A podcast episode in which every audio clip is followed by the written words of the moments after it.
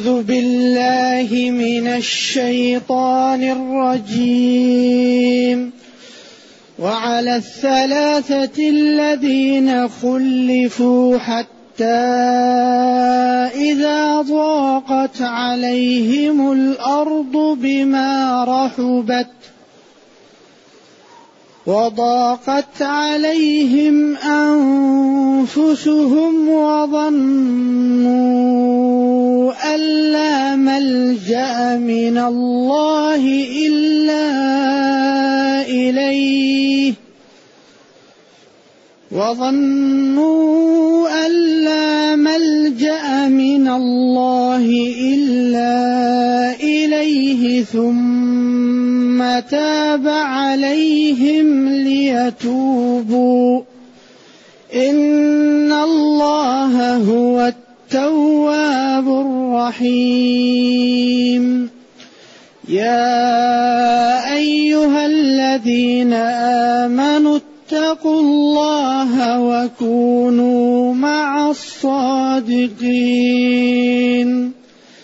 ما كان لأهل المدينة ومن حولهم من الأعراب أن يتخلفوا أن يتخلفوا عن رسول الله ولا يرغبوا بأنفسهم عن نفسه.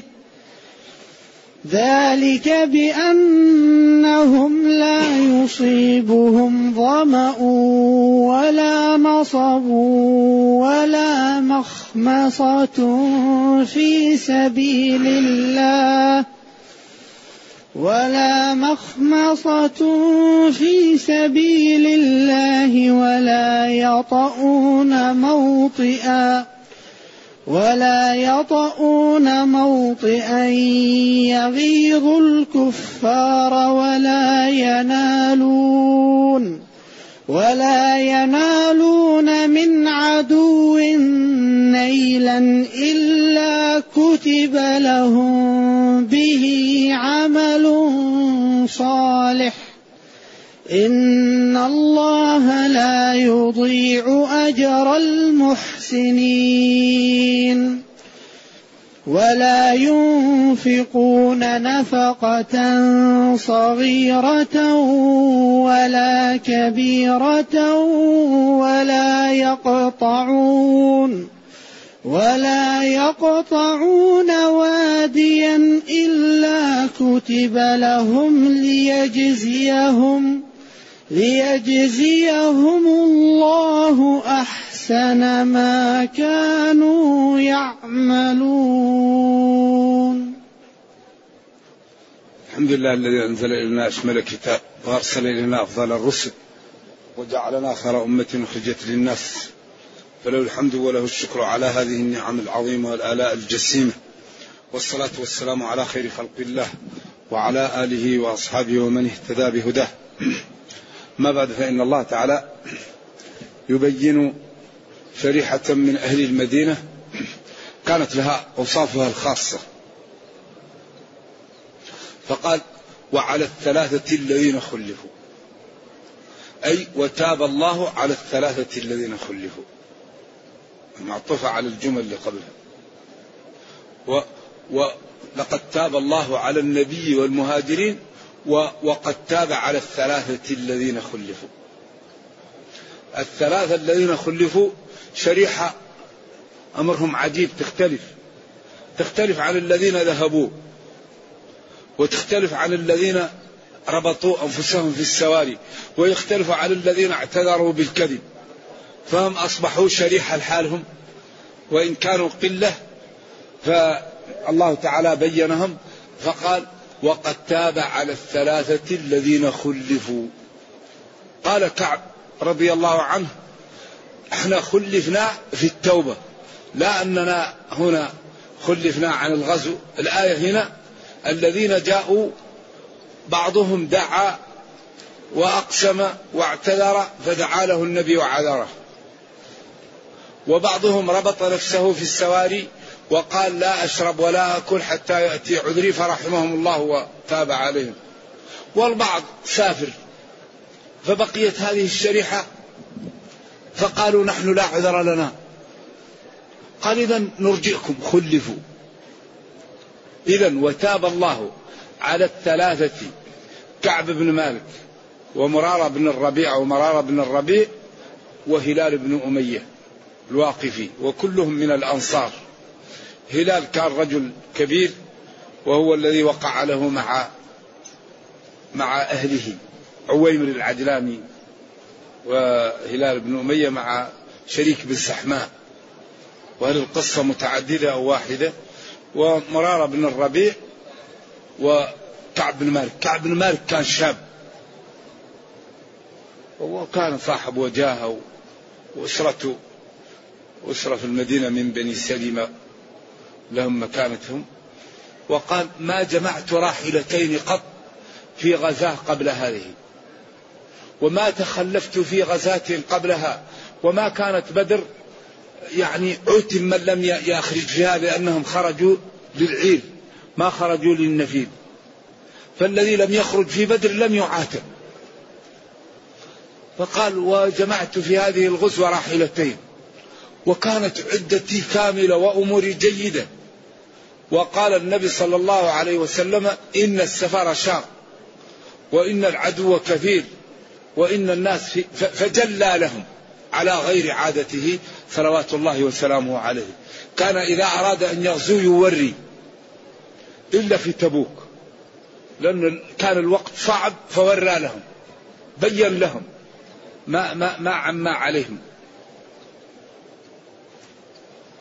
قال فأصبح الناس ذاهبون إلى تبوك.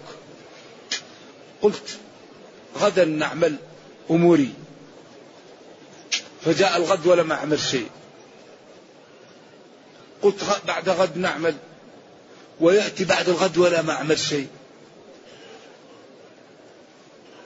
وهكذا قال حتى قدر الله أن انفصل الجيش وأصبح اللحاق بهم. صعب. وكان يحزنني أني لا أرى في المدينة إلا رجلا مغموصا فيه بالنفاق أو رجلا من أهل العذر أعمى أو, أو في مشكلة أو رجل صاحب نفاق. كان يحزنني ذلك. بعدين لما وصل النبي صلى الله عليه وسلم تبوك وكان المسلمون كثير ولا يجمعهم كتاب. وكان أي واحد يريد أن يتخلف يتخلف ولا يفطن إلا إذا نزل فيه الوحي. فلما وصلنا وصل الجيش إلى تبوك تذكرني رسول الله قال ما ما فعل كعب بن مالك والله. فقال أحد جماعته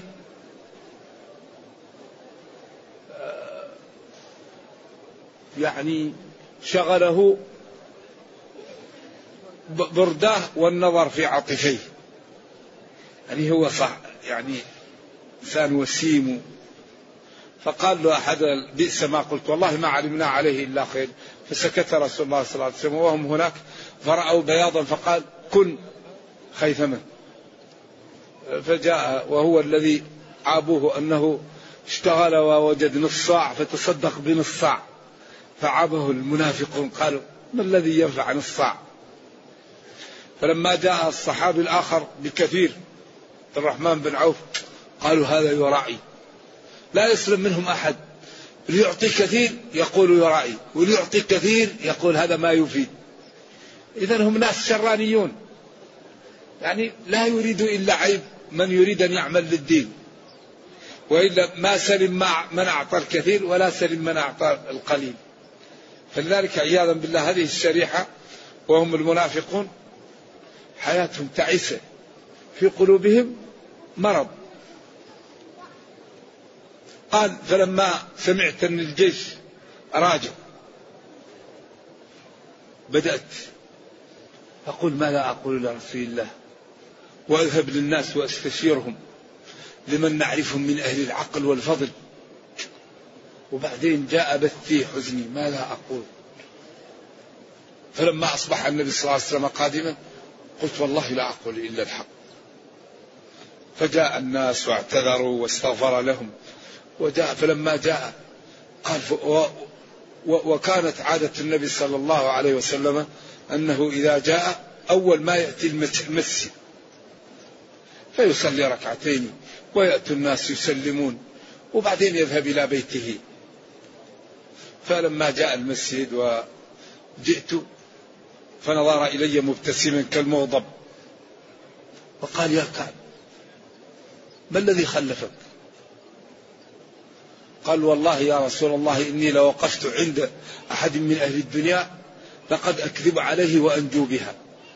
ولكن كون إني أقول لك كلاما يغضبك علي ويرضيك الله عني في آجل أمري خير من أن نقول لك كلاما يرضيك عني الآن ويغضبك الله علي في آجل أمري. والله ما لي من عذر. وإني كنت في أصحي وأنشطي وأقدري. و و و. قال أما هذا فقد صدق. أذهب حتى يحكم الله فيك. فلما خرجت من عندي جاءني قوم من جماعتي وقالوا ما رأيناك أسفه من اليوم؟ الناس جاءت وتعذرت لرسول الله ويكفيك دعاء رسول الله لك. حتى قلت أكذب نفسي. قاموا علي. كيف أنت؟ يكفيك استغفار رسول الله. تأتي. أنت ما فعلت شيء خطأ. حتى قال وقعت في حيرة. قلت أكذب نفسي. بعدين قلت هل قال أحد معي ذلك؟ قالوا نعم. قال من قاله؟ قالوا مرار بن الربيع وهلال بن أمية. قال رجلان شهدا بدرا. قلت إذا قلت هذا في خير. نصبر. قال ونهى الناس عن كلامنا. مصيبة لا تكلموهم. وبعدين قال حتى انتهت أربعين يوما. صورت حائط على ابن عمي جابر. وقلت له أناشدك الله هل تعلم أني أحب الله ورسوله؟ هل رأيت في شيء من غير الدين؟ فسكت عني. فعاودته فسكت عني. فعاودته فقال الله ورسوله أعلم. وقال لهم لا تكلمهم وأنا قال كنت شاب أجلد منهم. فهلال رجل كبير جاءت زوجه للنبي صلى الله عليه وسلم وقالت هلال إنه رجل ما عنده من يخدمه. هل أخدمه؟ قال نعم لكن لا يقربك. قالت والله ما بي حراك. من يوم ما حصل ما حصل وهو جالس يبكي. ثم قال لي أهلي لو استأذنت في أن تبقى معك زوجك؟ قال أه لا والله لا أستأذن. ما لا أدري يقول لي رسول الله. وأنا شاب جل فكنت أحضر الجماعة وأتي النبي صلى الله عليه وسلم وأسلم عليه. فلا أدري هل يحرك شفتيه أو لا. فإذا نظرت إليه أعرض عني وإذا اشتغلت في الصلاة بدأ ينظرني. صلوات الله وسلامه عليه. فلما انتهت أربعين يوما قال اعتزلوا أزواجكم. لا يقرب أحد زوجه. قال أطلقها أو؟ قال لا تطلقها لكن لا تقربها. فقال هو لزوجها الحقي بأهلك. قال حتى انتهت خمسين يوما. انتهت خمسون يوما وأنا على سطح إحدى دورنا في المدينة فإذا هو صارخ يصرخ. يا جابر أبشر يا يا يا كعب أبشر. قال فعلمت أن توبتنا قد نزلت فخرجت ساجدا لله تعالى. كما قال الله تعالى حتى إذا ضاقت عليهم الأرض بما رحبت. وضاقت عليهم أنفسهم. ضاقت عليهم الأرض مع سعتها ورحبها وضاقت عليهم أنفسهم. أصبح الإنسان لا لا يجد حياة. لأنه يخاف أن يكون من أهل النار يخاف. أمر صعب جدا. وبعدين ظنوا أيقنوا أن لا ملجأ من الله إلا إليه. أيقنوا أنه لا منجي ولا نافع لهم إلا الله. وتوجهوا إليه. فهداهم ووفقهم لإخلاص التوبة ولإخلاص الدعاء فقبل منهم وتاب عليهم. قال وقام أحد بفرسه فكان الصوت أسرع من الفرس. فلما جاءني الذي ناداني أعطيته ثوبي للبشارة واستعرت ثوبين ورحت للنبي صلى الله عليه وسلم. فوجدت الناس تأتي تهنئنا. فقال والله ما قام لي من من المهاجرين إلا طلحة بن عبيد الله يهرول ولا أنساها له. من, من المهاجرين. فقال لي أبشر بيوم لم يأتك مثله. فقال له أنخلع من مالي. قال له أمسك عليك بعض مالك. قال له يا رسول الله والله ما أظن أحدا ابتلي بالصدق مثل ما ابتليت ولي, ولي عهد على الله ألا أكذب فقال فما كذبت في حياتي وأرجو الله أن لا يجعلني أكذب فيما بقي من من عمري. ف فأنزل الله توبة هؤلاء وقال ثم تاب عليهم ليتوبوا. إن الله هو التواب كثير التوبة الرحيم بعباده. ولذلك هؤلاء الشريحة لما صدقت يعني أرجأها النبي صلى الله عليه وسلم حتى ينزل فيها الوحي فنزل الوحي فيها وتيب عليها و وأصبحت يعني منقبة أما الذين حلفوا بالكذب وكذبوا قال الله فيهم إيش؟ ماذا قال الله في أولئك الذين كذبوا؟ فأعرضوا عنهم إنهم رجس ومأواهم جهنم جزاء بما كانوا يكسبون. يحلفون لكم لترضوا عنهم فإن ترضوا عنهم فإن الله لا يرضى عن القوم الفاسقين. أصبحوا هذا مثلى وأصبحوا قدوة في الشر والكذب وفي الدناءة وفي أعوذ بالله طريق السوء وأصبحوا هذا قدوة في الخير وفي الصدق وفي يعني بذل الجهد في الصدق وأصبحوا كذلك قدوة في الخير. ولذلك هذه القصة الحقيقة تعطي للعاقل يعني جرعة في أهمية الصدق وخطر الكذب وأن الإنسان إذا كان صادقا وغضب الناس عليه الله يرضيهم عليه ولذلك في الأثر حديث من التمس سخط الناس أو برضا الله من التمس رضا الله بسخط الناس إيش؟ رضي الله عنه وأرضى عنه الناس. ومن التمس رضا الناس بسخط الله سخط الله عليه لأن الله هو المتصرف. فلذلك بدل من أني نعصي الله ونرضي الناس نرضي ربي الله يرضي عني من أراد ويقضي عني ديوني ويعزني. فلذلك النجاة النجاة في الطاعة. ثم قال يا أيها الذين آمنوا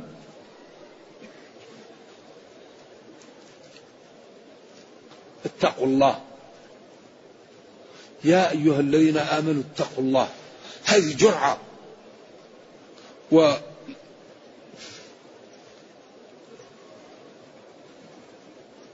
قضية تجعل الناس تترقى لا يخلو الإنسان من أن يكون متقي فإن كان متقي يدوم على التقى.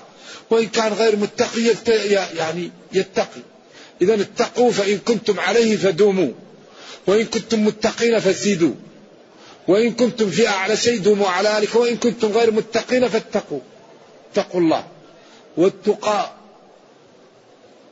يعني له تعريفات عند الناس. أحسن ما يقال فيه أن صاحبه لا يقدم على الفعل إلا بعد علمه بأنه مباح. هذا هو التقى. لا يقدم على شيء إلا بعد علمه بجواز فعله. هذا هو التقى. أي شيء لا يعلم أنه مباح لا يقدم عليه. فإذا كان العبد يعمل هذا هذا هو التقي. أي شيء يخاف منه يتركه. والتقاء هو أعظم شيء ينال العبد في الدنيا. لأن التقاء يورث السعادة في الدنيا ويورث الرحمة في الأخرى ويورث الحماية. ويورث الذكر الحسن ويورث السعادة ويورث المباركة فيما عندك. إذا اتقيت الله كل ما عندك يبارك لك فيه. ولكن التقى لا ينال إلا بماذا؟ بالمكابدة. ما يمكن واحد يكون تقي هكذا. لا بد أن يجاهد الطاعات. لابد أنه جاهد فإذا جاهد جاء التقى. فيكون إذا أراد أن يتكلم وعلم أن هذا الكلام لا يجوز كف عنه وجاءته نشوة لأنه طبق أمر الله. سواء كان الكلام غيبة أو كذب. ولا يغتب بعضكم بعضا ولا تقف ما ليس لك به علم. وإذا أراد أن ينظر وعلم أن هذا النظر حرام كف بصره وانتشى. لأنه امتثل قول الله تعالى قل للمؤمنين وإذا تعب بوالديه فرح لأن الله قال وبالوالدين وإذا قام في الليل حتى تعب و وكلا يفرح لأنه قال تتجافى جنوبهم عن المضاجع فيكون يمارس الطاعات ومع تعبه في ذلك يجد النشوة ويجد العزة ويجد الشيء لا يجده أصحاب المعاصي في اقترافهم المعاصي. لذلك المتقي يجد المتعة واللذة في ممارسة الطاعة أكثر مما يجدها المجرم في ممارسة إيش؟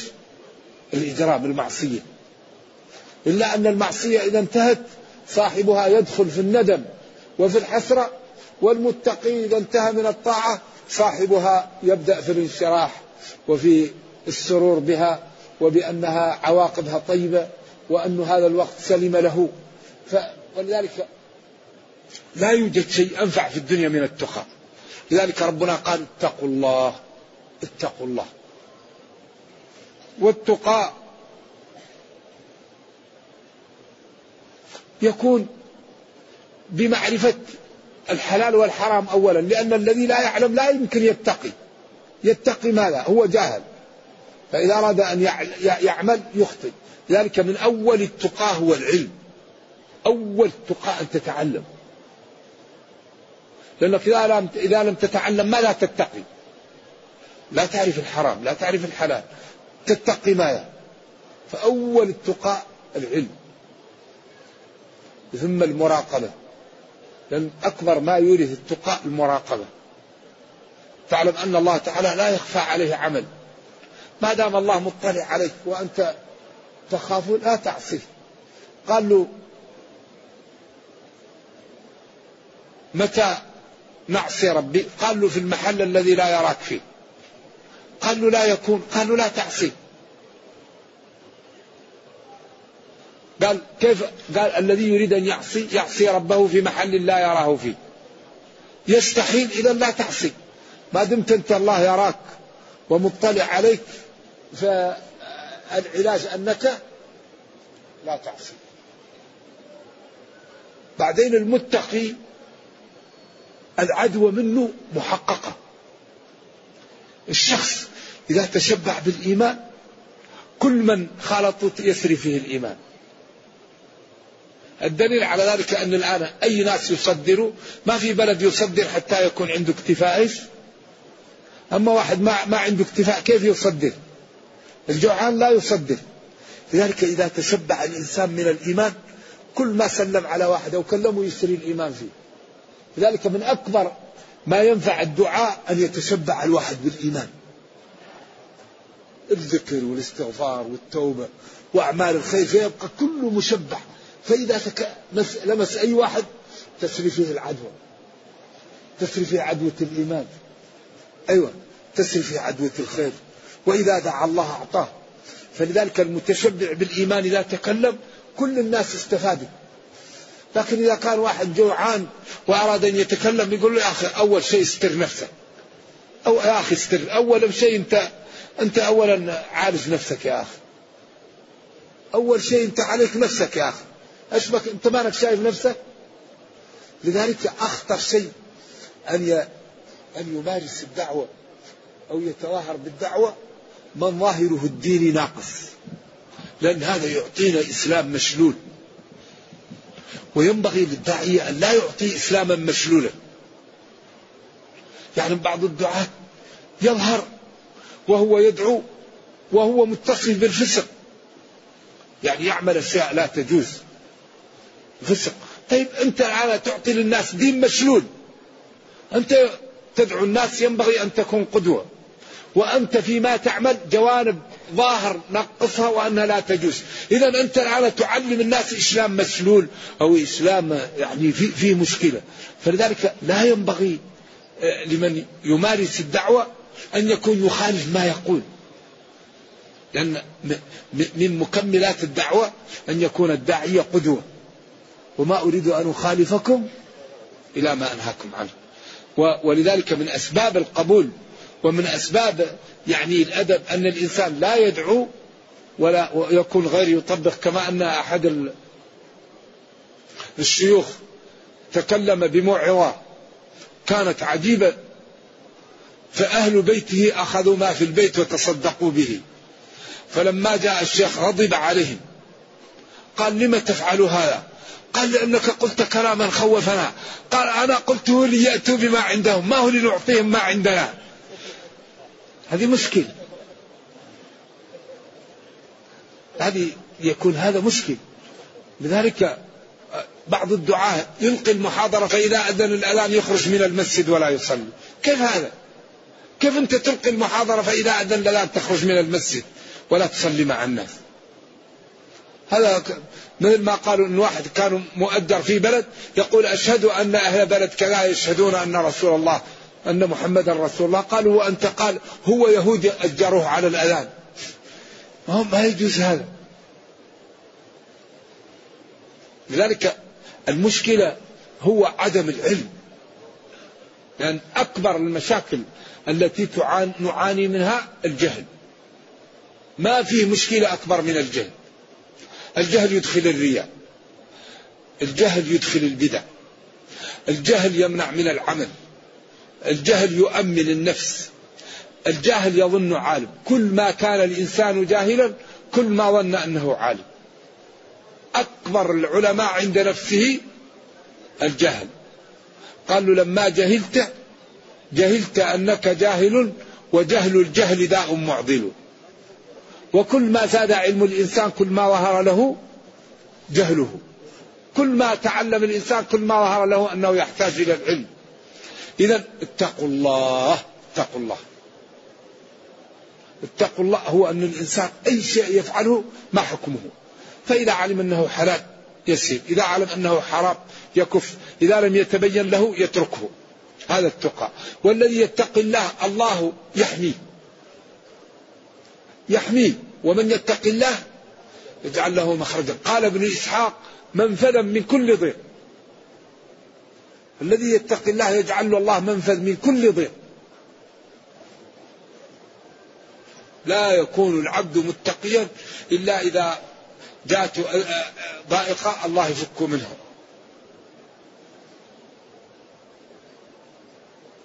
و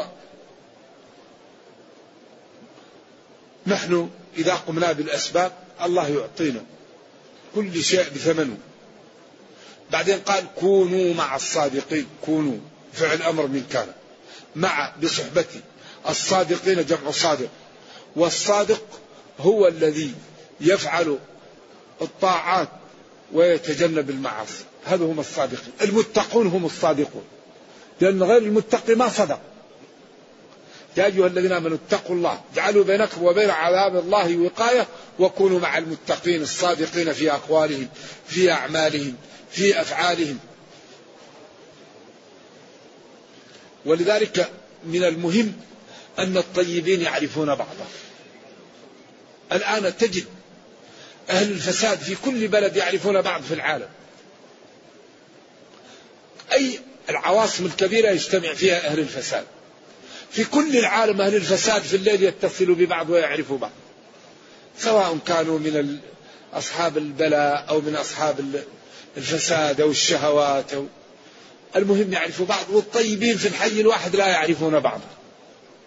تجد ناس في حي وكلهم طيب وأهل دين لا يعرفوا بعض. وتجد المجرم يسكن في طوكيو يعرف المجرم يسكن في نيويورك. كل مجرمي العالم يعرفوا بعض. والله يقول كونوا مع الصادقين. يعني كونوا معهم في التعاون. في, في, في التعاضد في البرامج الذي ترفع من شأن الإسلام والمسلمين في, في الجوانب التي تقوض العمل للإسلام وتضعف المسلمين. كونوا مع بعض كونوا مع الصادقين في التعاون على البر والتقوى في التعاون في رفعة الإسلام والمسلمين في الإنتاج للأمة في, في, في العمل لها في مساعدة الأيتام في مساعدة الرميلات في تحصين الثغور في بناء المساجد في إصلاح ذات البين في معرفة أسباب الضعف وكيف يعالج وكيف تأتي القوة والرفعة لهذه الأمة. كونوا مع الصادقين في الأمور التي ترفعكم في دنياكم وترحمكم في أخراكم. إذا يا أيها المتقون كونوا مع الصادقين فيما من شأنه أن يرفع دينكم ودنياكم وفي أن يرحمكم ويعزكم ويجعلكم في المكان اللائق بكم. المكان اللائق بكم هذا الكلام في غاية الحسن والجمال. لكن المشكلة أننا نريد أن نأخذ السلعة والثمن مع بعض الثمن والمثمون المسلمون يريدوا الثمن والمثمون ما هو معقول؟ إذا إذا أردنا الجنة لا بد أن ندفع إيش؟ الثمن. إن الله اشترى. قبل أمس كان عندنا إن الله اشترى. من المؤمنين إيش؟ بأن لهم. طيب هذا كلام من؟ كلام الله. إذا أكبر ما يقوضنا هو أوامر معطلة ونواهي منتهكة هذا الذي قوض مليار وستمائة مليون في المحافل. مليار وستمائة مليون. الطائرة تطير. 16 ساعة في بلاد المسلمين. وفي المحافل كثير من أمور المسلمين يقضى ولا يستشارون فيه. لماذا؟ لماذا؟ لم يأخذوا بالأسباب. كل شيء بسببه. كونوا مع الصادقين. أعدوا. اذكروا الله. اثبتوا. تعاونوا. أوامر معطل. نواهي منتهكة ولا تنازعوا. نعم. ذروا ما بقي من الربا. لا تقربوا الزنا. لا تنابزوا. لا يغتب بعضكم بعضا. لا تجسسوا. لا يسخر قوم من قوم. نواهي منتهكة. وأوامر معطلة.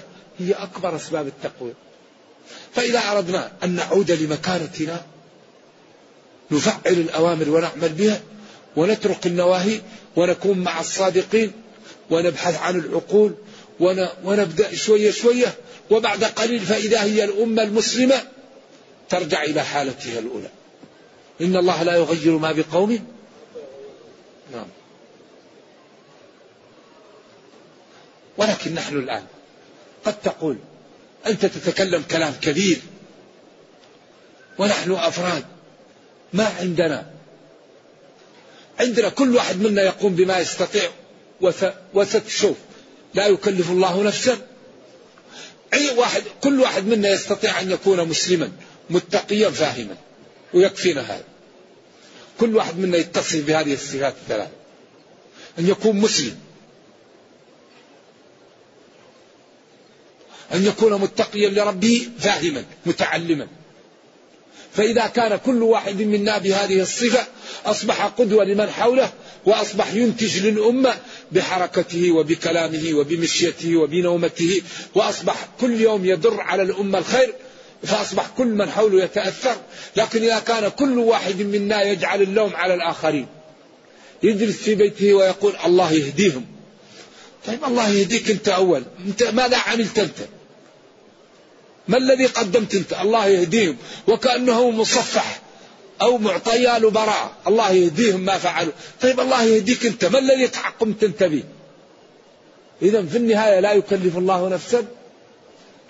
كل واحد منا يقوم بما يستطيع. وكل واحد منا يصلح في مكانه. خلاص ترتفع الأمة. المدرس في تدريسه. والتاجر في تجارته. والمزارع في مزرعته. والموظف في وظيفته. وكل واحد والأب مع أولاده. وكل واحد منا يصلح في مكانه نرتفع. إذا كل واحد منا يحاول أن يكون مسلما متقيا فاهما.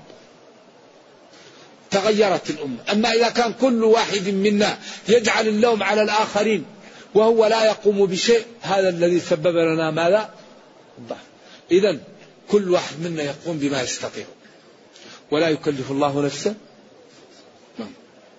يمكن أن تصلي في الصف الأول. من يستطيع يمنعك من تصلي في الصف الأول؟ يمكن أن تصوم من كل شهر ثلاثة أيام.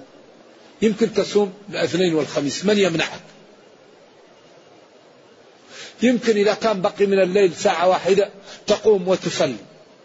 وتسأل الله للإسلام والمسلمين ولنفسك يمكن أن تكرم جيرانك من يمنعك من إكرام جيرانك يمكن أن تبر بوالديك وتعطيهم من وقتك ومن مالك ومن بشرك حتى يدروا عليك بالدعاء فيغمرك ربك بالرحمة وبالنعم. من يمنعك من تبر والديك؟ يمكن أن لا ترابي. من يرغمك على الربا؟ يمكن أن لا تكذب. من يرغمك على الكذب؟ يمكن أن لا تغتاب الناس. من يرغمك على الغيبة؟ إذا هذه أبواب للخير لا تنتهي فإذا نهجناها الله يبارك لنا الله يستجيب لنا الله يجعلنا قدوة في الخير الله يدمر أعداءنا.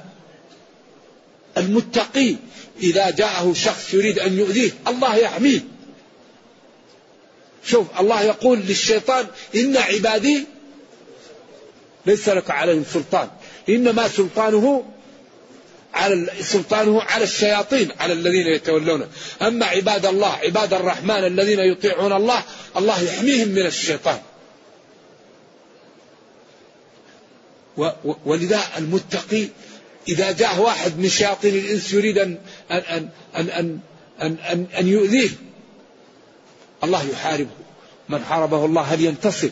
من عادى لي وليا؟ فقد آذنته بالحرب. وقال في حق أوليائه أوليائه بالشيطان إن عبادي ليس لك عليهم سلطان. إنما سلطانه على الذين يتولونه والذين هم به مشركون. إذا التقى والبحث عن الصادقين والكون معهم هذه أمور من أكبر أسباب الرفعة والعزة للأمة. ثاني شيء أن المجتمعات تتكون من الأفراد فكل فرد يعني يلتزم بما يستطيع هذا من أكبر أسباب الرفعة والقوة. و ويكون لنا يعني عمل جاد على سبيل المؤسسات لأن من أكبر ما يقوض أعمال المسلمين عدم الاهتمام بالعمل المؤسسي.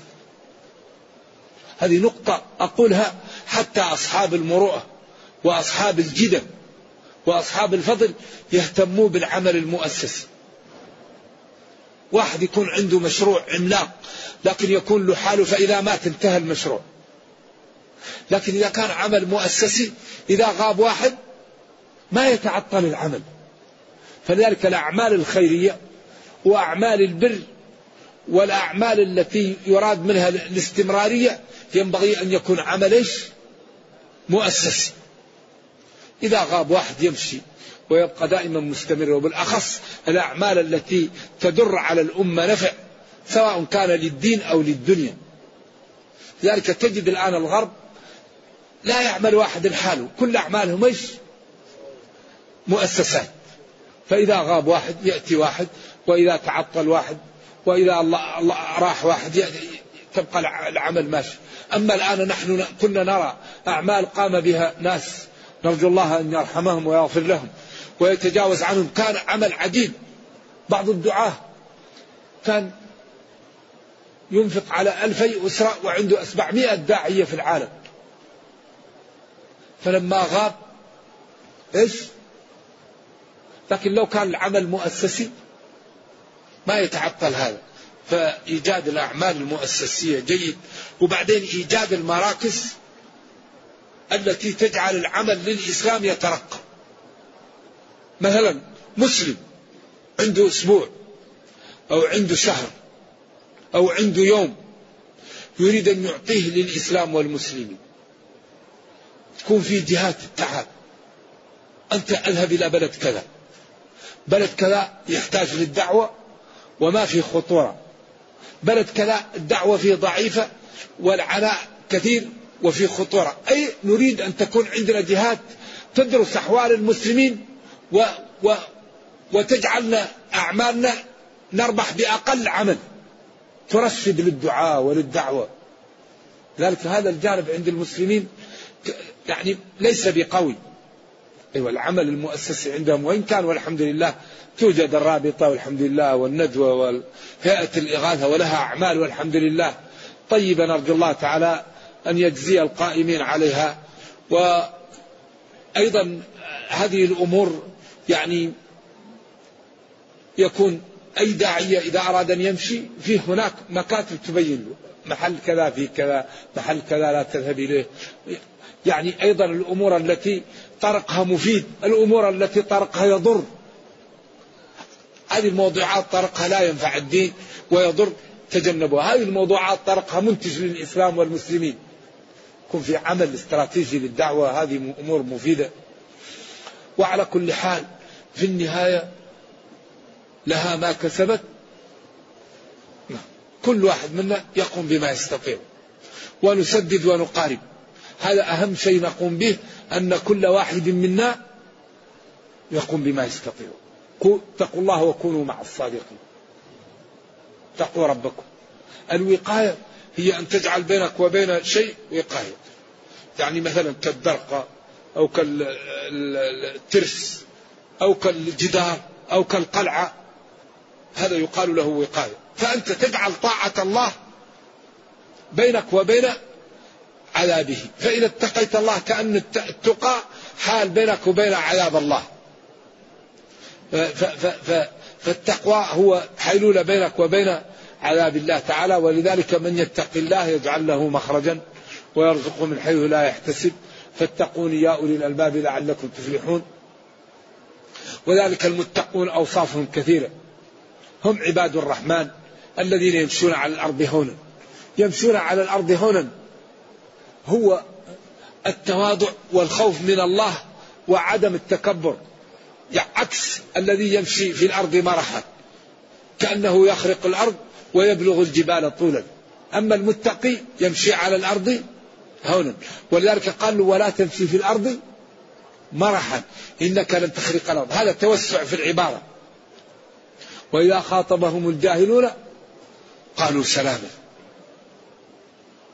والذين يبيتون لربهم إلى آخر هذه الآيات وبعدين أول سورة قد أفلح المؤمنون. هذه صفات المتقين. وهناك صفات المجرمين. كل عتو جبار أو جوار متكبر. أكثر من يدخل النار المتكبرون. نرجو الله السلام والعافية. فلذلك ينبغي لنا أن نتعاون ونعرف الطيبين ونتقي الله ونكون مع الصادقين. كونوا مع الصادقين. إذا لم نعرفهم كيف نكون معهم؟ إذا أول شيء نبحث عن معرفة الصادقين. فإذا عرفناهم سنشد عضدك بأخيك ويكون بيننا تعاون. وبيننا تعاضد وأكثر ما ينشر الإسلام في هذا الزمن القدوة الحسنة. قدوة. فأن المسلمين يعني أعداؤهم كثر وأقوياء وهم في ضعف. فلذلك القدوة الحسنة والرفق هو أكثر شيء يدخل الناس في الإسلام. نرجو الله تعالى أن يجعلنا وإياكم من المتقين. إيش باقي؟ إيش؟ ما كان لأهل المدينة ومن حولهم من الأعراب أن يتخلفوا عن رسول الله ولا يرغبوا بأنفسهم عن نفسه. ما كان وما صح ولا استقام لأهل المدينة ومن حولهم من سكان البادية أن يتخلفوا عن رسول الله ولا يذهبوا معه لتبوك. لهذا الموقف. أن يتخلفوا عن رسول الله ولا يسيروا معه في هذه الغزة ويرغبوا ويختاروا أنفسهم. عن نفسه. ما كان لهم ولا صح والذي جعل ذلك لا يكون لهم لأنهم لو ذهبوا ينالون من الخير ومن الأجر ومن المنفعة ما لا يعلمه إلا الله. ذلك بأنهم لا يصيبهم ظمأ عطش ولا نصب تعب ولا مخمصة مجاعة في طريق إعلاء كلمة الله. ولا يطؤون بأرجلهم أو بخيلهم أو بإبلهم موطئا. يغضب الكفار ولا ينالون من عدو نيلا هزيمة أو تخويف أو قتل إلا كتب لهم به عمل صالح. ما كان لهم التخلف لأن التخلف يضرهم ويفوت لهم هذه المنافع وهذه النعم العظيمة وهذا الخير الكثير.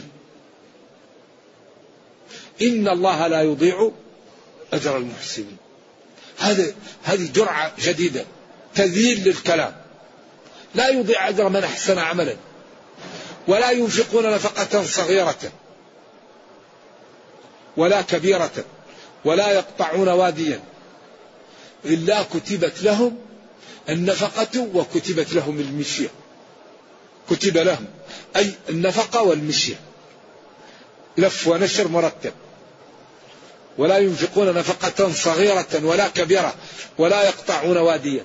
النفقة الصغيرة كيلو نصف كيلو. النفقة الكبيرة يعني ألف كيلو أو ألفي كيلو أو ثلاثة آلاف حسب.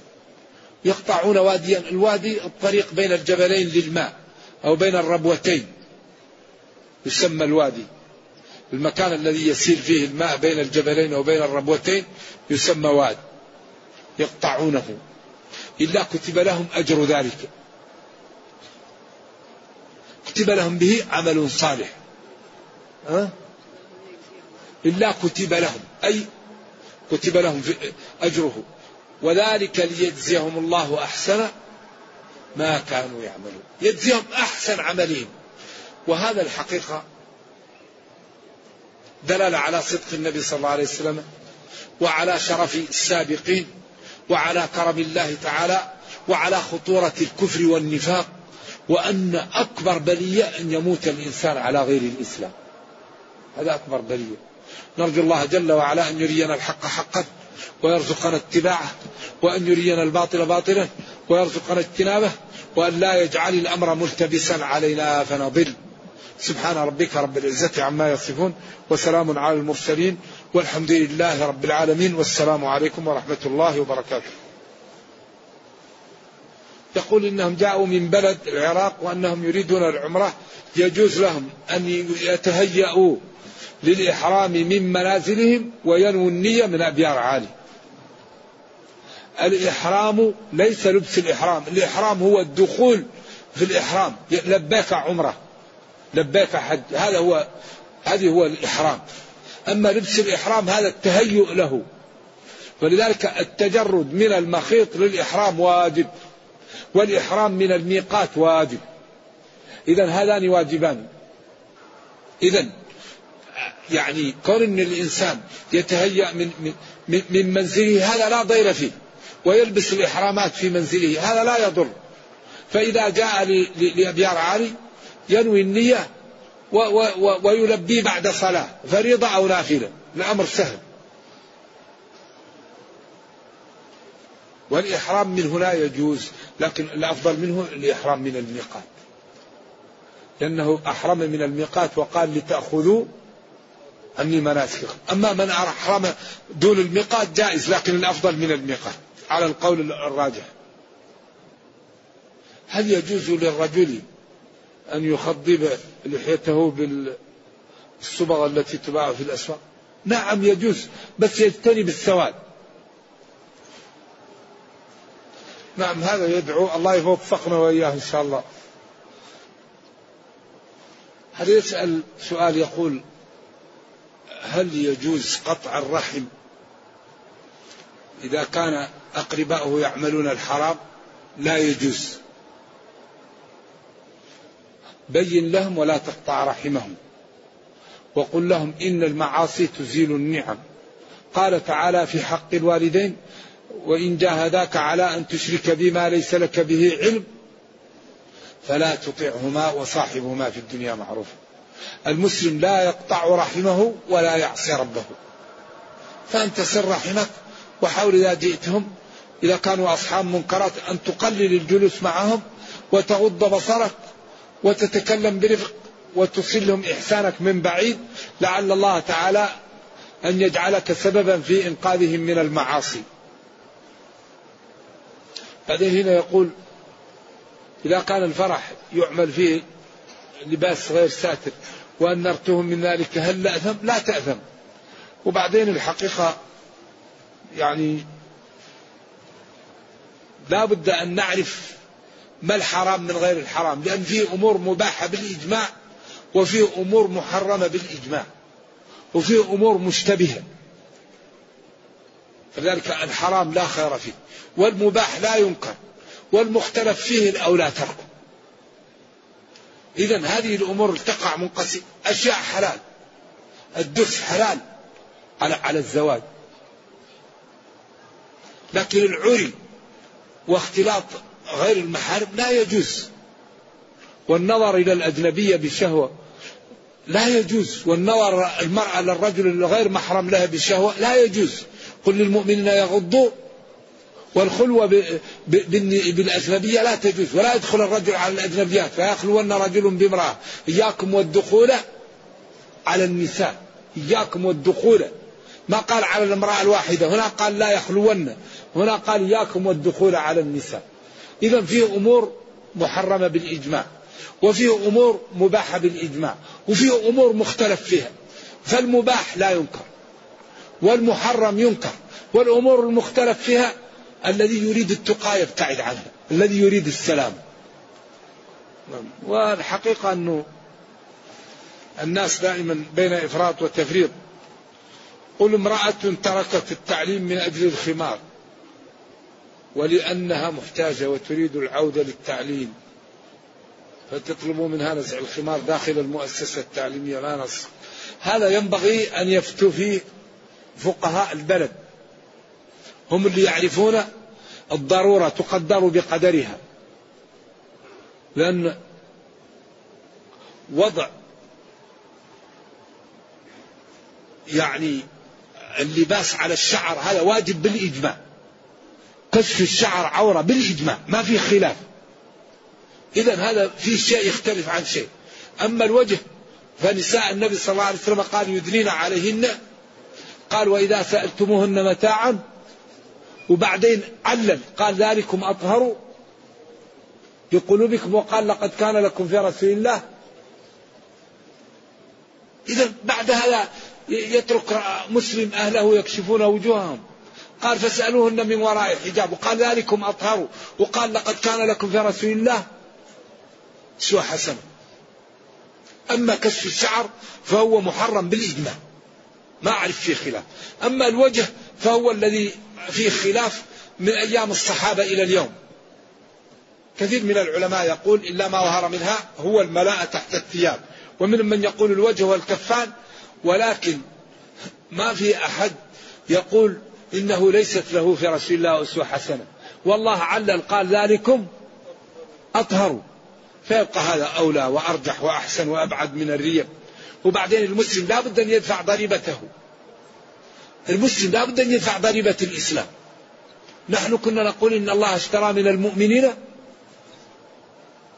أقل ما في أن الإنسان يؤذى على أنه تمسك بدينه وفي الأحاديث القابض على دينه.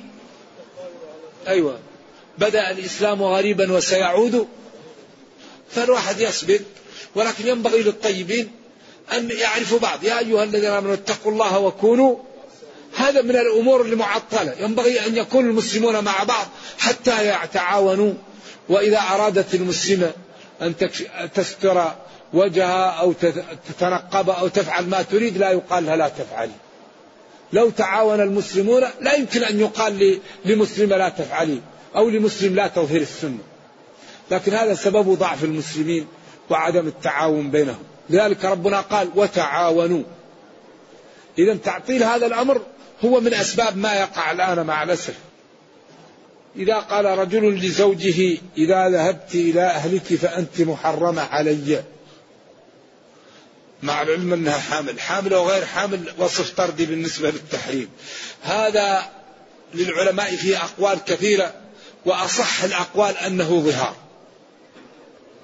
لأن أنت حرام علي مثل أنت علي كظهر أمي. أقوى الأقوال في هذا ولها أقوال كثيرة وهذا أقواها. أما الذي يقول أنت طالق أربعة عشر قال ابن عباس بانت منه من ثلاثة وارتكب الأحموق بالباقي. يروح واحد يكتسب المحموقة ويقول يا ابن عباس يا ابن عباس الله أعطاك شيء وأنت أرسلته. خلاص. أنت ما لك أعطيته. هذه الطلاق جعله الله في يدك. أنت أرسلته ما لا يقول لك. حتى تنكح زوجا غيرك ويدخل بها ويطلقها ثم تعتد وأنت أحد الخطاب بعد ذلك. عقوبة لك على أن الله أعطاك شيء وحرمته وهو حلال عليك. نعم. يقول بوه طلب منه أمر محرم أو مشبوه وإذا امتنع غضب عليه. هنا مشكلة. تعمل لأبيك ما يريد فيه شبهة تخالف أباك في الشبهة. هنا تدخل في باب الترجيح فالراجح تعمله وأنصحك أن تذهب لأحد العلماء الموجودين يعرف بيئتكم. بيئتكم أنت وأبوك يعرف البيئة اللي تعيش فيها فتذهب لأحد العلماء والفقهاء ليفصل بينكم في هذا لأن هذا قد يكون البيئة تدخل فيه بعض الشيء أو العرف نكتفي بهذا. السلام عليكم.